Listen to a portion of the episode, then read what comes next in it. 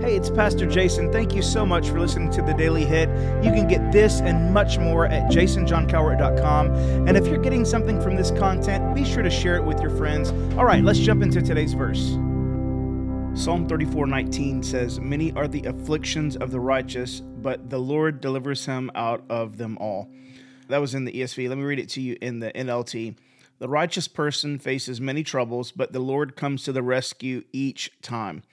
I love that. I love the fact that no matter what's going on in our world, that if we'll take a moment and recognize God in the midst of it, ask Him for help, reach out to Him, call out to Him, He promises that He'll come to the rescue. Now, let me just give you a little caveat that while God comes to the rescue, you know, once the rescue's done, He expects there to be some changes in your life that keep you from experiencing, you know, the situation that you got yourself into the first place. You know, it's like what's the old adage, you know, bit me once, nobody's fault, bit me twice, it's my fault. Well, you know, there, there's there's a part of our life that we live with Jesus where we have to stop doing the things that continually get us into the pickles that we're trying to get Jesus to come rescue us out of. You know what I'm saying? It's like if you tell your kid, "Hey, look over there. There's a cactus. Don't go over there because you're going to get stuck with it." And then they go over there, and what happens? They get stuck with it. Now, look, were they disobedient? Yeah, absolutely. Mm, but, you know, they're still learning. This is still a process, and sometimes you're going to make mistakes. But the second time, tell you, the second time they go over there, it's like you're thinking, okay, what's going on here? Like you want to make sure that they stay out of that. You want them to understand the danger and stay out of that mess. All right. There's there's that side of it. But eh, here's something I want you to see here today, and and this is really what I got when I read this verse is it doesn't say the person that's constantly messing up faces many troubles it doesn't say the person that uh, they're trying to do the right thing, but they screw up faces trouble. It says the righteous person faces many troubles. What's what's the Bible telling us here? Like, what is this all about? I mean, there's only one way we can be righteous, and that's through Jesus Christ, right? So, so we're talking about somebody who is bought with the blood of Jesus Christ and who's actively chasing after Him, actively living a life that honors and pleases God. It doesn't mean that person is without sin. That's not what I'm saying. But it does mean that person has a relationship with God, that they're growing and developing. They're trying every single day to get better and to get closer to Jesus. Now, there's this mindset out there that thinks the closer we get to Jesus, the less problems we're going to have. I got to tell you, that's just not true.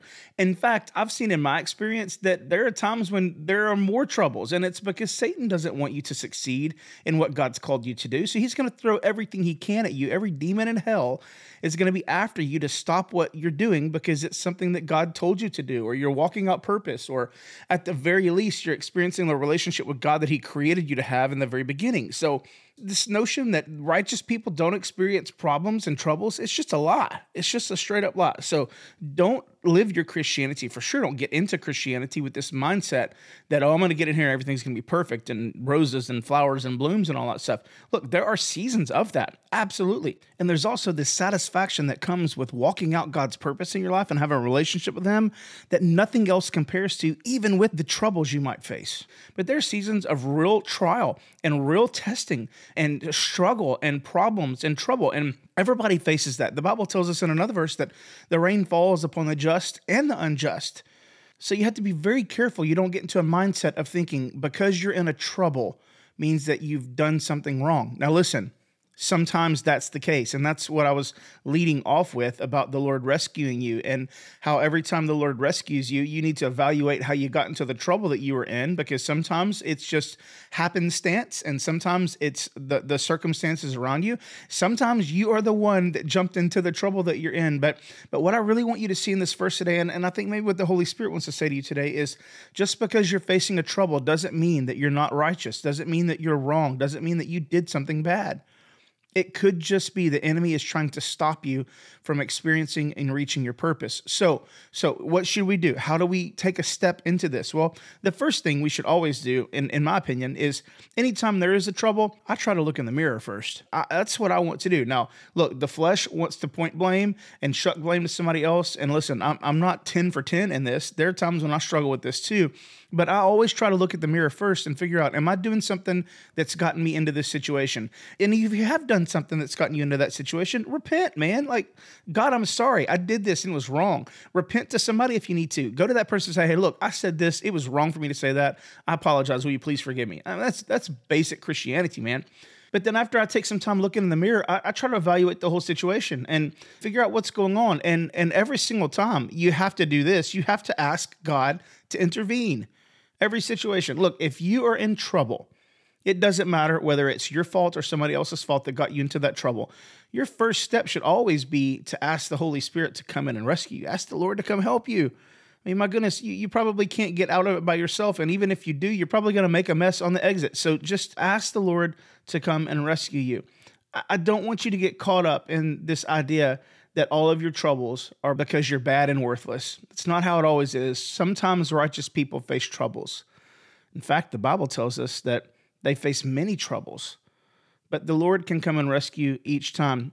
But here's the catch you've got to take a moment today and you've got to ask the Lord to come and rescue. Your righteousness is not in your doing, it's in Jesus Christ. So make sure you're where you need to be with Jesus. And then in the midst of your trouble, ask the Lord for help. Watch how he comes and rescues. Watch how he comes and brings life to whatever situation's going on. I don't know how your situation's going to end. I don't know how it's all going to work out. But I do know this as long as we're chasing after Jesus, we're having that relationship with him that he desires with us. When we ask, he comes and rescues. Thank you so much for listening today. If you have any questions or comments, maybe a verse recommendation, I'd love to hear those. Or if you want to financially support this podcast, visit jasonjohncowart.com. And if you're in the Northeast Houston area and you're looking for a great church home, we'd love to have you at Freedom. Visit freedomdl.com for more information.